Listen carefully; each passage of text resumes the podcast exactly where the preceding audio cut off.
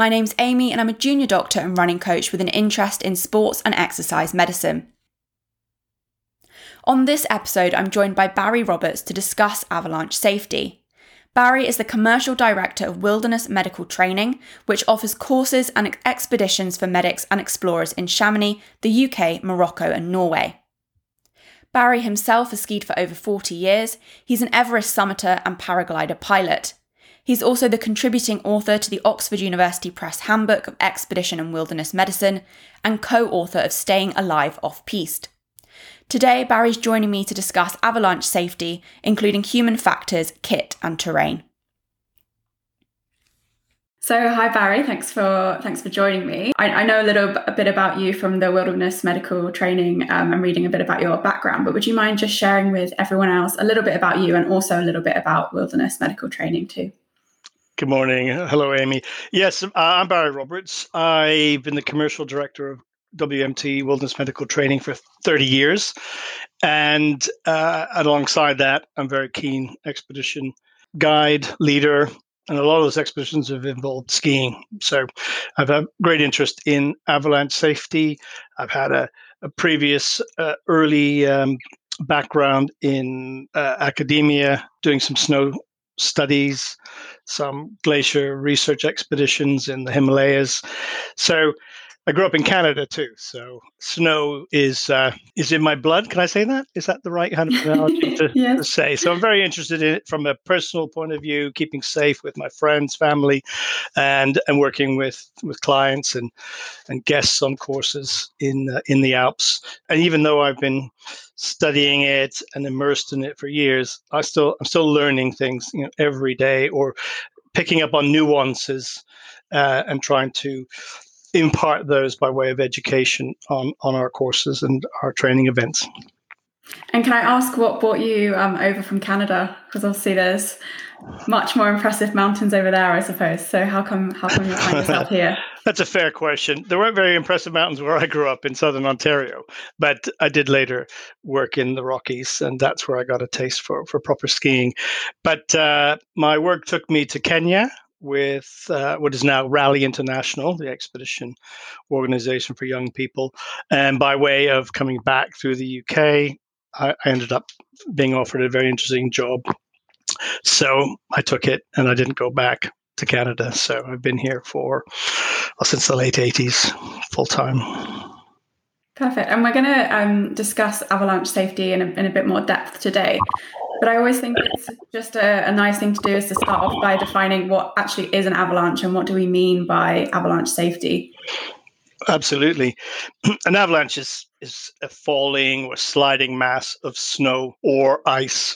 And typically that will also involve rubble, vegetation, dirt, rocks, uh, and, and ice Oh, we often think of avalanches as those big powdery avalanches that we see in, in films, but from the backcountry user, the skier, the snowshoer, the, the, the snowmobiler, we're generally thinking about what we call slab avalanches. So they, they are masses of snow that form in a particular way that, that pose a hazard for us. So it's trying to identify where those slab risks are and and not not go near them. And as you said, you've kind of spent your whole life in this area and are still learning every day. So it's obviously a very big topic that we can't do justice in a in a small podcast. Um, but when we're thinking about assessing avalanche risk for people that are going to be venturing, say off piste when they're skiing, what are the first things that people should be thinking about when when looking at the risk in the environment around them? There are many factors there is so much information to hand if you're going to a ski resort. So the first thing is to find out what the local forecast is, find out what the local avalanche risk is set at, and that's on a scale of one to five. And then you start, then you're starting to make your, your, decisions about what you're going to do, where where you're going to go, you know, how uh, how you should be equipped, and crucially, who you should be going with there's a huge body of work and thinking around the human factors in terms of going off into the backcountry. And these are things that apply to, to, to, to, all outdoor pursuits, whether you're a group of friends going kayaking down a river uh, or, or, you know, body, body surfing. If you're going out in, in groups in, in the wild, hill walking in Scotland, for example, there are a lot of human factors that impinge on the decision making of the group, which can or, or or don't mitigate for the risks that are actually out there. Would it be smart to use this opportunity to dive into some of those human factors then? And I think specifically we were going to chat about some of the heuristic traps and how that applies to avalanche safety. Yes. So heuristics is a it's a it's a it's a sort of hmm, sounds like a bit of a psychobabble word, but it came into avalanche education in 2002 on the back of a paper that uh, Ian McCammon wrote. And he specifically looked at heuristic traps in recreational uh, avalanche accidents. And he identified four of these traps. And what he means by heuristics is that because the world is such a complex place, as we mature and de- and, and develop, we, we find ways to shortcut decision making. Um, so a bit like you know, crossing the road at the traffic lights we go we go into autopilot, or even driving your car. We, we we go into autopilot. Most of your listeners will have experienced driving down the motorway, getting absorbed in in in other thoughts, and then you know missing a junction. And they haven't, they can't even remember having driven the last two or three miles. So we, we learn how to do things fairly automatically. Otherwise, we would just be so overwhelmed with the minutia of gathering information, processing every every bit of that to try and make a decision and navigate our lives. So that's the background to, to that that term. And he, he identified four specifically. We don't need to talk about all of them, but uh, maybe, maybe we can just touch on a few and a few, a few examples. One of them he, he labeled familiarity. And what he saw was that people got into trouble even in places that they were very familiar with. So it's not as if they'd gone off somewhere new and were trying to work it out, trying to figure it out, and and weren't weren't aware of, of uh, you know maybe a particular uh, black spot in in a uh, in the mountain terrain, but they actually got into trouble in places they were familiar with. So that suggests something about perhaps just being too complacent, uh, not tuning into new risks and perhaps just take it for granted that you you know a place you've skied there lots you've you've never seen avalanches you've never had any avalanche you know problems or, or worries in that area and so you go into autopilot and you get into trouble. So i think that's a that's a particularly use, useful one. That you know that could apply to the to the outdoor user who goes off bouldering somewhere or free climbing, you know, some easy easy terrain, you know, places that they've they've climbed before, or you know, whether it's your favorite surf spot. It does mean that you should just specifically try and dial into what may be new, what may be different, and don't fall into into that trap. And he also talked about social proof. I think I think social acceptance is probably a, a better a better term, and he explored quite a range of factors in the dynamics of the group and the group makeup. He looked at the gender balance within groups and saw that there were some patterns there that perhaps if there were a mixed gender group, there was a tendency for increased risk taking. So whether or not that's people trying to show off or feeling feeling emboldened in some way because of the dynamics with, between between genders, it's something certainly worth thinking about.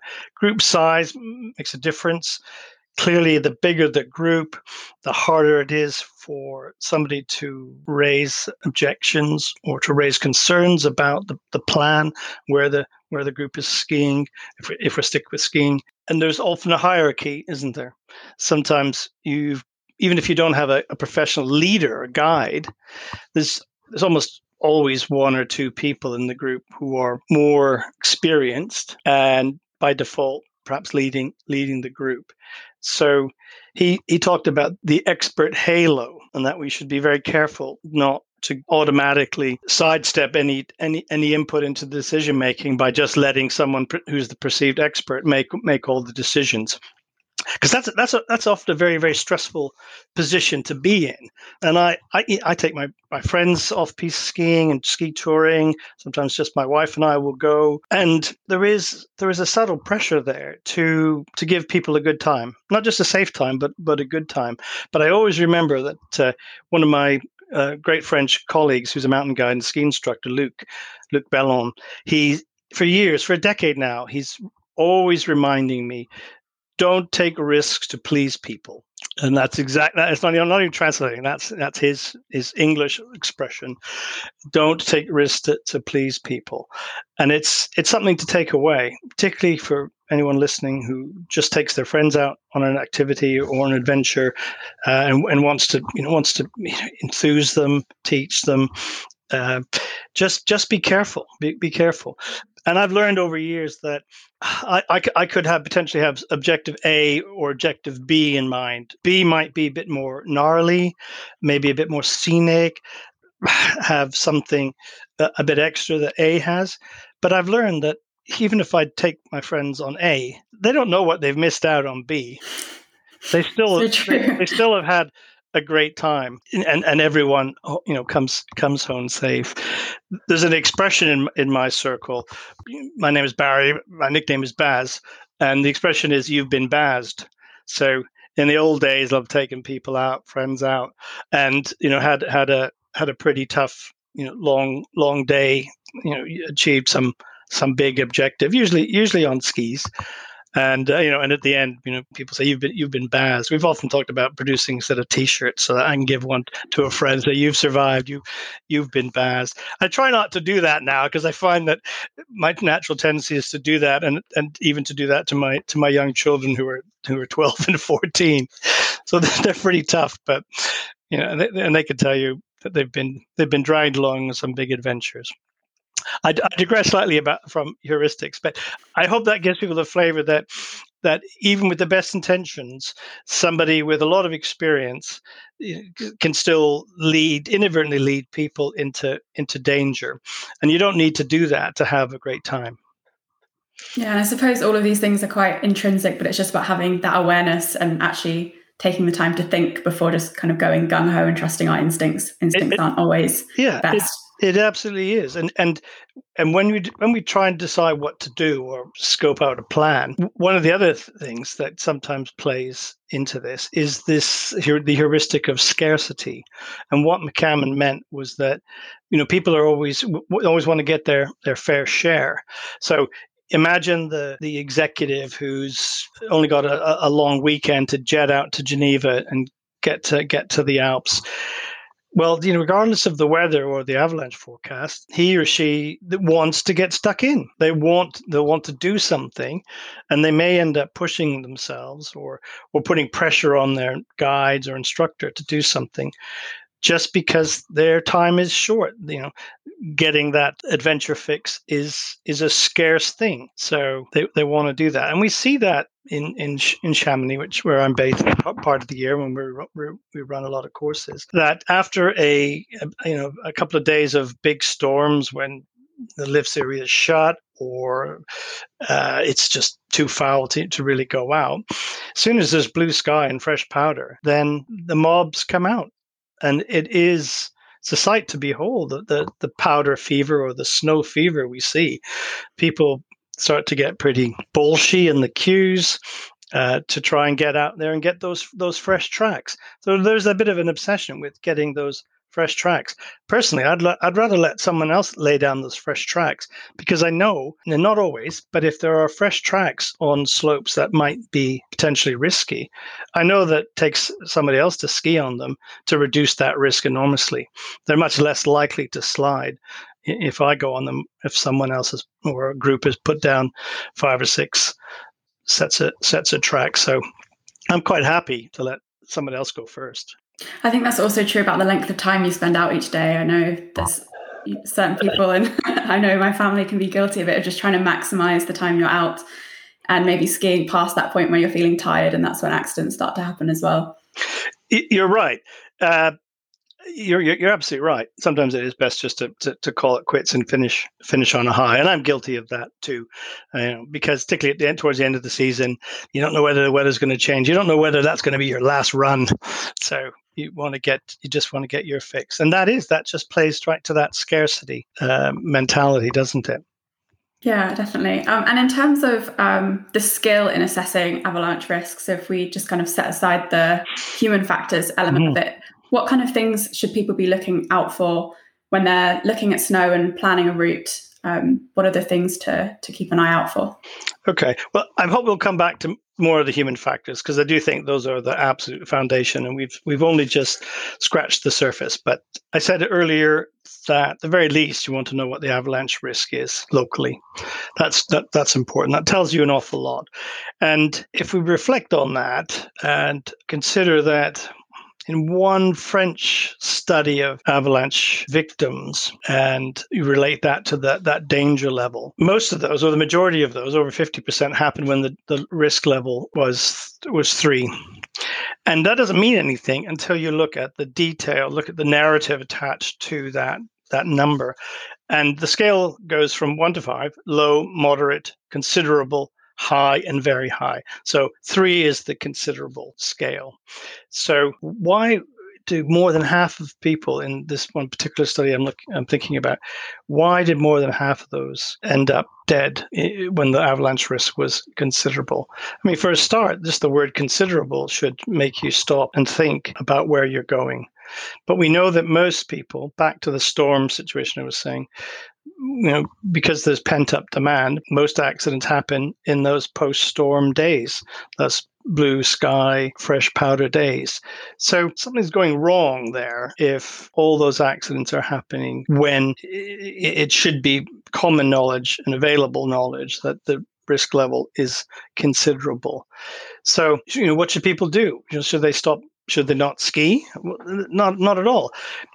I recently came across a, a, travel insurance policy that had um, that, that covered skiing, uh, but the one, one of the one, one of the factors in it, uh, one of the conditions in it, said that accidents weren't covered if you were skiing when there was an avalanche risk three. I've never ever seen that before, and I'm I'm a bit of a geek when it comes to travel insurance policies, and I've never ever seen that before. And I think, well, that that's somebody somewhere in, in an insurance office who has perhaps looked at the data that I'm discussing and said, "Oh, right. Well, if we if we if we don't if we say you're not insured if you ski when it's level three, we'll have less claims."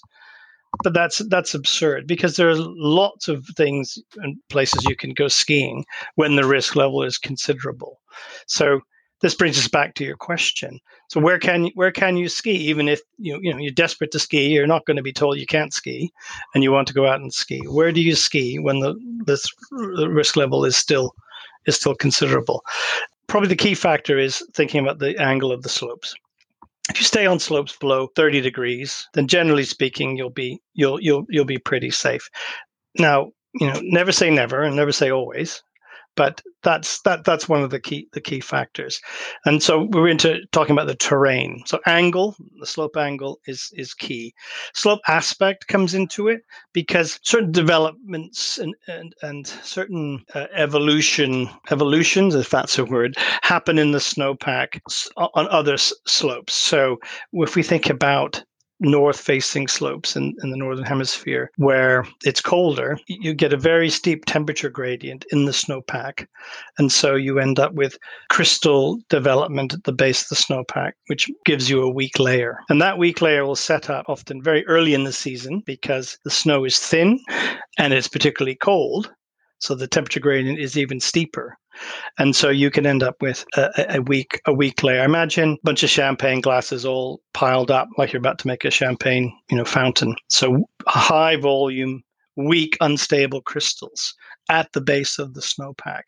And over time, more and more snow covers covers that, and maybe it will collapse on its own and stabilize, or maybe it just takes a skier going into the backcountry trying to find a steep north facing couloir early in the season that ends up being the person that that triggers the avalanche. 90% of avalanche victims trigger their own avalanche or it's triggered by somebody in their in their party. So it's not it's not something that just happens. It's our presence there. It's our it's our weight on the snow which ends up collapsing weak layers or ends up uh, putting forces on the snow so that the various layers in the in the snow that have developed over the year. Think about the history of the snowpack. Every snowstorm, every every every rain, you know, high rain shower, solar radiation on on the surface throughout the season. All of those in, impart crystal development and layers in in the snow. So I think about a, a club sandwich, lots of layers, lots of ingredients, and and not and sometimes not a lot of cohesion. So things things will slide, and sometimes all they all it takes is the is the weight of a skier to let them slide. Or, or, or the weight of a, snow, a snowmobiler. In America, uh, a large number percentage of avalanche deaths are in the snowmobile population. Big, powerful machines that can go deep into the backcountry quite easily. Steep slopes, bit like, bit like motocross bikers, you know, doing these these trials. So you imagine the, the power and the weight of a, of a snowmobile relative to a skier. It's just a, it's a recipe of, for disaster. So that's that's very very common. Not a problem in in Europe because we don't recreationally snowmobile. Yeah, I hadn't considered that too much. I think often when you're on a snowmobile, you you feel like you're a bit more protected because you're in a vehicle, I guess. Which actually the opposite is true, and it's you're not you're not actually protected within that, and it, as you said, it's a lot heavier. You're going to cause much more disruption. Yeah, you're not protected at all. And if you and if and if you slide and that that vehicle rolls on top of you, then you're in, you're in trouble. And when people are planning their routes and then deciding to to go ahead and ski, there's obviously overwhelming amounts of gear that, that people can purchase um, to aid with their with their skiing. Is there any key bits of gear that you would recommend and you think actually there's a lot of evidence that they do improve safety um, or at least help in situations where things do go wrong? Absolutely. Can I just come back to terrain just so I don't? Yeah, forget. of course. So, go for it. So I've talked about slope angle, but we also want to avoid terrain traps. So a, a, terrain trap is basically any any land feature that is likely to increase the, the risk of a deep burial or trauma because of the nature of the feature. So being swept off cliffs would be a terrain trap, being swept into forests or, or, or rock boulder fields, but more commonly perhaps skiing down a gully like a riverbed and, and, and, and setting off an avalanche and, and that snow at the bottom doesn't have anywhere to go. So it it just it it, it bottles is a bottleneck and you're and you're at the bottom of it so you're you're going to be buried much more deeply than if you were somewhere where the snow could fan out. Burial depth is related to unsurvivability. So in simple terms the deeper you're buried the less likely your companions are going to be able to dig you out and and rescue you. So if we're talking about gear and companion rescue everyone needs to have an avalanche transceiver, a shovel, and a and a probe, which is a like a collapsible tent pole, so that a you, you're you're you're transmitting from your beacon. Others can then search for you with their beacons, and then they have probes to pinpoint you once they hone in on on the signal under the snow, and then shovels to get you out sometimes I'll see somebody in, in a cafe who's taking off their jacket and they'll be wearing a transceiver, but they don't have a backpack. So I know they don't have a probe and, and, a shovel. And I wonder why why bother? They might be able to find a companion, but they have no equipment to dig them out. And certainly their fa- companions can find them, but it makes no sense what, whatsoever. Particularly because you know the transceiver is the expensive piece of kit. You know the shovel and the probes are relatively relatively inexpensive. So the very least you need to carry carry those. And I carry I carry that equipment almost every day, even if I'm going out family skiing. I never want to be in a situation where oh I'm lured to do something that I hadn't planned for and actually not be not be properly equipped. That would just be that would be a really silly way to die.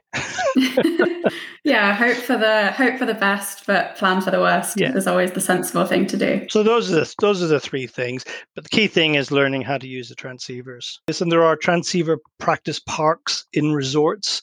So they have simulated transceivers buried and you can go around and, and find them and practice and have you know competitions with your friends and whatnot so you, you can still have fun. It's a matter of you know we, we say don't don't go if you don't know. So that that applies to you know to, to the backcountry and even side country. So you know, that, that's another phrase now you'll see in the uh, in the literature, not just backcountry, which consider to be potentially you know, more unregulated terrain, if you like, or terrain that you need to to put in some effort to get to, so you can't access that from from the top of a lift uh, and and and even just skiing on the on the sides of the piste.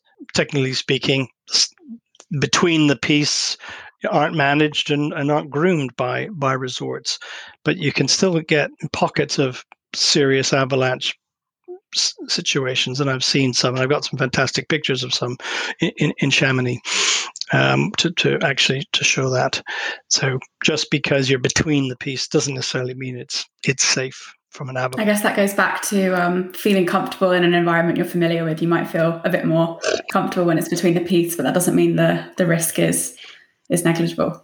Absolutely, yeah, ab- absolutely. So there's lots of fun places to, to ski between the piste, but there still can be cliffs, terrain traps, and uh, insidious slab problems. The conditions that, that might lead to a slab avalanche being released by the weight of a skier or uh, or a snowboarder, they can be set up weeks weeks in advance. It can be deeper in the snowpack, what we call persistent weak layers, and it's only towards the end of the season when the, the temperatures have consistently warmed up that you get more homogeneity in the in the snowpack and everything blends together properly and then we get spring snow. Up to that point we have to consider temperature in a different in a different way. So in the early season cold temperatures prolong the risks persistent weak layers rapid increases in temperature increase instability. So that's another thing to to think about in terms of what what the history is in in the snowpack. If I'm away from the Alps for for even two or three weeks, when I go back, I always have anxieties about what's gone on with the snowpack. So if I if I find myself in that situation, I'll speak to local friends who've, who've, who've been out there, get their get their opinion on where they've been skiing and what what they've been seeing. Because if you start if you see spontaneous avalanches, that's a red flag. So, right, right away, you should be backing off on your on your objectives and being being more cautious. That's that's that's important. I'll speak to guides if I see someone with a, with a shiny sheriff's badge who's a mountain guide. Uh, I might speak to them, you know, and, and, they'll always be willing to give you a heads up, or I'll speak to the ski patrol. So there are a lot of people out there who know what they're doing, want to keep skiers and backcountry users safe. So don't be shy to seek that advice. Yeah, about being sensible and also just using the people around you and not assuming that that you know best. Uh, absolutely, and that comes back to the human factors. So if you're a, an informal party leader with your mates, you, you, you want to start off the day by saying to everyone, well, first of all, you do your transceiver checks and and maybe you have a quick chat about what you're going to do if there's an accident, who's going to take charge, who's going to provide leadership, who's going to phone the rescuers and give them a GPS position. But nobody ever does that. they, they, I have to say, I've never ever done that, and it's it sounds silly when you say it. It's just you know when we say say at work, if we're doing if we're on the cardiac arrest team, we always have a meeting in the morning, and we all have our jobs and we know what we're doing, so that when we arrive and it's all stressful, we just go to what we're doing and we know what we're doing. And actually, you kind of have to treat this situation in the same way, don't you? Just hopefully it will never happen, but just knowing what you're going to do when the worst yeah. does happen and you don't freeze and panic and try and plan things when your brain is just not functioning anymore. Yeah that is such a that's such a good analogy. And really you should be doing that the, the night before you know over a coffee over a map as you're planning your route with everyone and just say like let's just let's just be serious for a second. If things go totally sideways um, given the group and the ex- expertise, etc.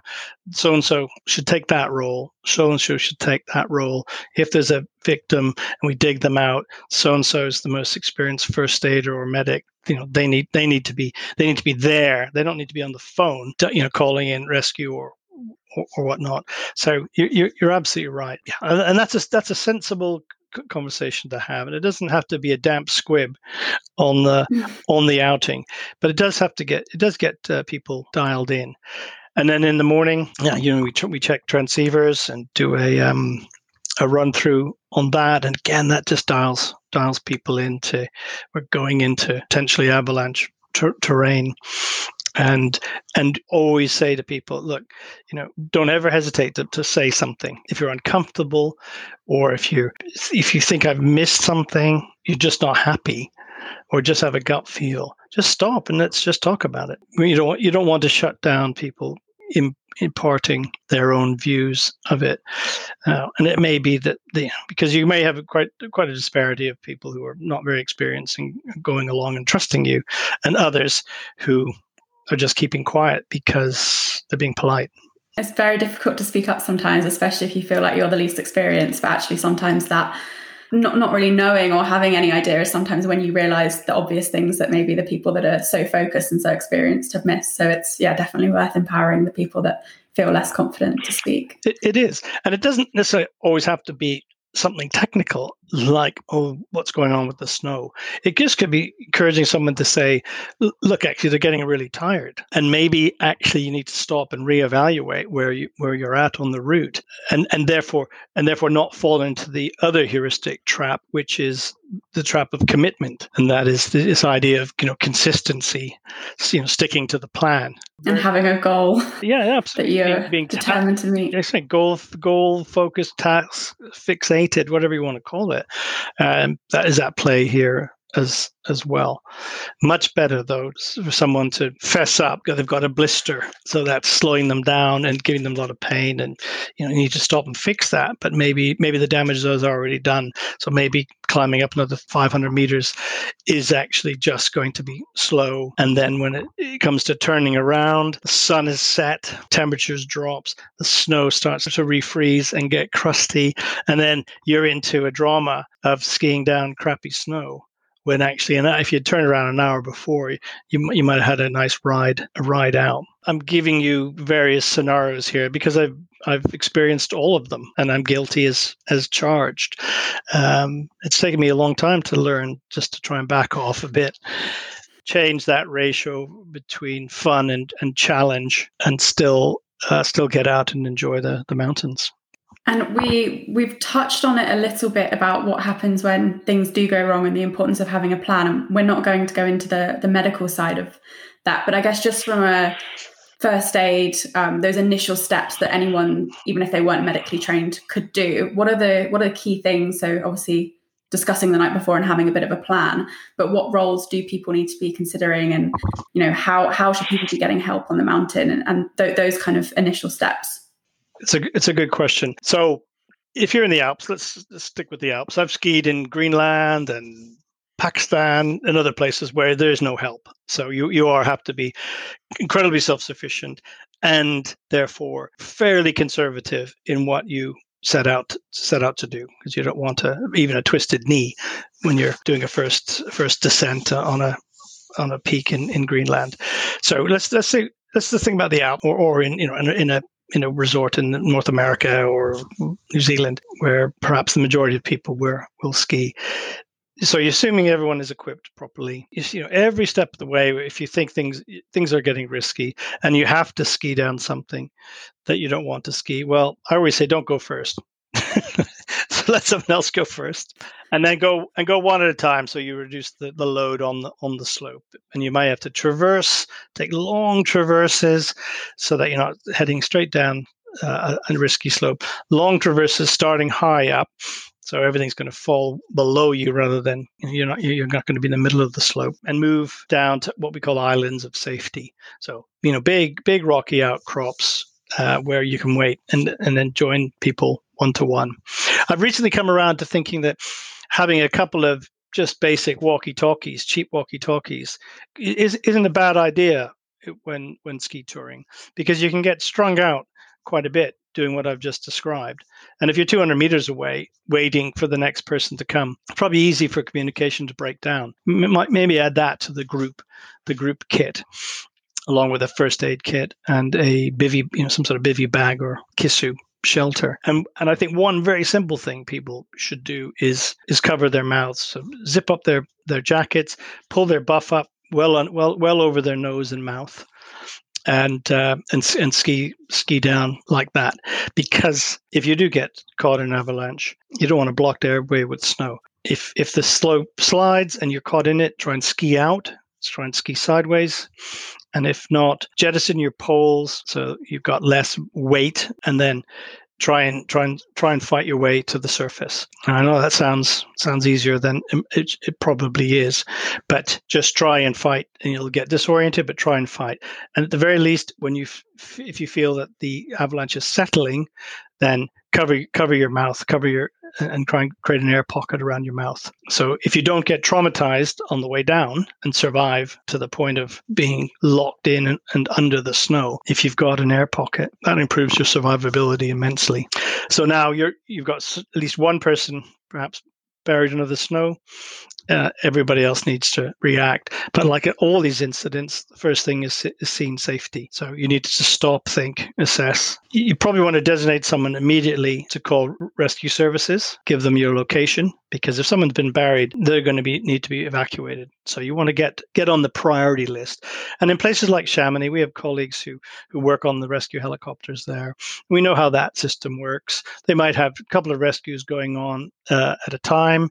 They may have a rescue pending, and then just be prioritizing. The skier who re- reports chest pain gets prioritized over the person with the dislocated shoulder. And certainly the you know the, the buried avalanche victim will get right up there on the priority list. But they need to know where you are. So you need to have a, a GPS or some app on your phone or a map and then you then you need to designate searchers and and that means really you know probably the a couple or three people who are most experienced with the transceiver searching and they'll they need to head down uh, starting to search with their transceivers at the last point seen. So it might be the last time you saw someone or last you saw a ski or a hat on the surface, you want to head down the mountain and try and get as close to them as you can before you start the transceiver search. So, in terms of pace, we talk about starting that at a, at a run to get within transceiver searchability, and then you go to a walk. Ideally, you want to still be on your skis because it's much better to slide around on your skis than clamber over avalanche debris. And most transceivers only have a range of 40, 50, 60 meters. So it's a very, very weak signal. So you need to get within that distance to pick up a signal. And you have to make sure that everybody else has turned their transceivers off because they're all mm-hmm. transmitting and they're either put them all on to receive. Otherwise, you're going to be searching for people who are on the surface. And that's that, that happens all the time. In the sense if people are not involved with the search and they're somewhere safe, they should just turn their transceivers off. They don't need, even need to be on search mode. And then then you then you then you try and find that um, that victim. And so when you get to when you've narrowed down the search to a meter or two, then you you start probing to um, to, to, to find their body, and and then you and you start digging. So d- digging them out is key. And basically, you've got about a 15 minute window. So if someone is fully fully buried for more than 15 minutes, their survivability falls right off the curve. So it's not a lot of time. Yeah, and I think that goes back to the the planning the evening before, and also you mentioned calling rescue. I think having having those numbers on hand and knowing what to do, because I certainly am guilty of going to these places and having no idea how I would contact somebody. And if you've only got 15 minutes, you don't want to spend a few minutes faffing around trying to find the number and trying to then plan as well who's doing what. So I guess that all goes back to the the planning. Yeah, I mean the rescue probably isn't going to get there in time to dig to dig out, mm-hmm. but hopefully they're well on their way so that if once you've got someone out if they're still alive then you can hand them hand them over. And once you start once you dig someone out the, the key thing is is is is checking for an airway. So if they're not responsive and and they don't and they have a mouthful of snow and they've been buried more than 15 minutes the outcome's likely to be uh, pretty poor. People die because they get asphyxiated uh, or or they get traumatized. Yeah Perfect. And we're not going to go into the kind of the next steps of the the medical resuscitation and and whatnot um, now, but I think that's just a really good over overview of I guess hope, hopefully raising some awareness about preparation, some awareness of the human factors, so that people maybe take a bit more time to think about what they're doing out in the mountains and have at least some idea of, of what the steps are if someone is buried um, and and how to how to get help and how to start digging someone out. Is there any other final comments you wanted to to make or any stories that you wanted to share about your experience in terms of mountain rescue? Lots of stories, I suppose. I don't have any first-hand one. Thank God I've never been involved in an avalanche, but I have friends and colleagues who have died in avalanches, uh, who have been buried and survived, but have lost clients that they've been skiing with. So, uh, of all the sports that I participate in, avalanches uh, account for most of the tragedies that I'm that I'm familiar with. Why, why do we think that uh, avalanches are and, and, and avalanche deaths are different from other accidents? So you know, I guess we think about climbers. I guess it's rare for groups of climbers to to, to die. So there'll be individuals, etc. But I think it's often because you en- you can end up with multiple victims in the, the big avalanche stories that I could tell you about, you know, in Europe and in North America. I think it's when when when you know when, when that happens, it's just more that more, much more devastating to the community. So there's so much educational material available, so much online through the American and Canadian Avalanche uh, associations, courses you can take to get it when you're out, you know, actually outside next next season, videos, any books by American Bruce Tremper, so his latest book, fantastic, very, very digestible guide to, to trying to understand the avalanche phenomena. I would recommend a book by my friend Ken Wylie. The title of the book is called Buried. Spoiler alert. And that is a sobering account of a, of a mountain man's life, including a very tragic uh, avalanche situation he, he was involved in. So I think all these things are important to educate yourself. Anyone can go and buy the, the gear and the equipment, but uh, you know you don't want to be the all the gear, no idea person. Join clubs, the Eagle Ski Club in the UK, where you can get involved with ski touring with experienced members and learn. And I think just just what you know, we've talked about packing, you know, first aid kits and shovels and whatnot. Just remember to pack a big dollop of humility in, in your in your rucksack when you go out into avalanche terrain because the mountains are, are big and powerful and uh, they, they don't they don't care that we're that we're there. Just learn be cautious have fun but the, the aim has got to be to you know to, to come home safely with with any adventure. And um, and we all know that things can you know things can snap in the outdoors and you know tragedy can can come out of seemingly nowhere. But it doesn't necessarily have to with Avalanche. With a with the prudent approach, you know, some some experience, some education, choosing your companions uh, carefully, um, and just just always being open to, to you know the, the, the you can always turn around. You can always back off, do do something else, and uh, the mountains will be there the next day. I think there's a lot of value in a debrief as well because I think fortunately most of us will be involved in situations that could have turned out turned out wrong or situations that were almost a near miss. And i think it's very easy to go home afterwards and laugh about it which is which is fine. But i think actually having a bit of a debrief about why that happened and what could have been done differently so that that doesn't end up being repeated is quite important especially if you're going to continue the rest of the week skiing with the same group. You could just end up being in the exact same situation and not going so well the next time you you can, and uh, and I think that's that's wise. And even if you just take one thing away from an event, you know, from an outing, etc. When we when we teach our our big winter course in Chamonix, for, on the first day, I give an avalanche lecture because I know that the, our participants are all going out on the slopes, unsupervised, hooning around. And my aim is, is in the nicest possible way, is to scare them. And uh, and just and I give them a homework assignment to to tune into the risks, to to, to look for the red flags that I've discussed, to, to look at the safety bulletin board and whatnot, and just get dialed dialed into it.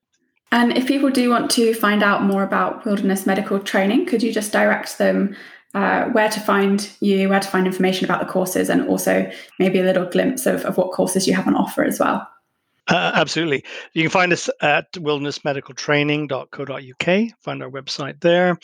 And as we try to ramp up again since COVID, we've got some uh, courses we we hope to run in the Lake District this summer, uh, our Morocco expedition end of September, and then our winter courses in Chamonix for doctors and medics next year. So we we have some, some some some small group courses which are ski based so that's a mountain medicine on skis course so it's involves ski tuition and medical tuition so that's really really fun and then a bigger course which is more practical and le- lecture based with free time to, to ski. So we've got quite a few things on offer, and uh, fingers crossed we'll be back out on skis next winter. I'm sure we're lots of people listening that uh, that are missing it, like uh, like I am. Yeah, absolutely. Well, thank you so much for your time and, and for sharing all of that. That was really interesting. Thanks for having me. Many thanks to Barry for joining me on today's episode to discuss avalanche safety. If you want to hear more about wilderness medical training, then you can head to wildernessmedicaltraining.co.uk or you can head to Instagram and search Wild Med Training, where you'll find out more about the courses and expeditions that they have on offer. As I mentioned previously, Barry is the contributing author to the Oxford University Press Handbook of Expedition and Wilderness Medicine, and he's also co author of the book Staying Alive Off Piste. If you want to hear more from me, you can find me on Instagram by searching Marathon Medic, or you can head to marathonmedic.com for more podcast episodes, blog posts, and route and training ideas. Many thanks for listening.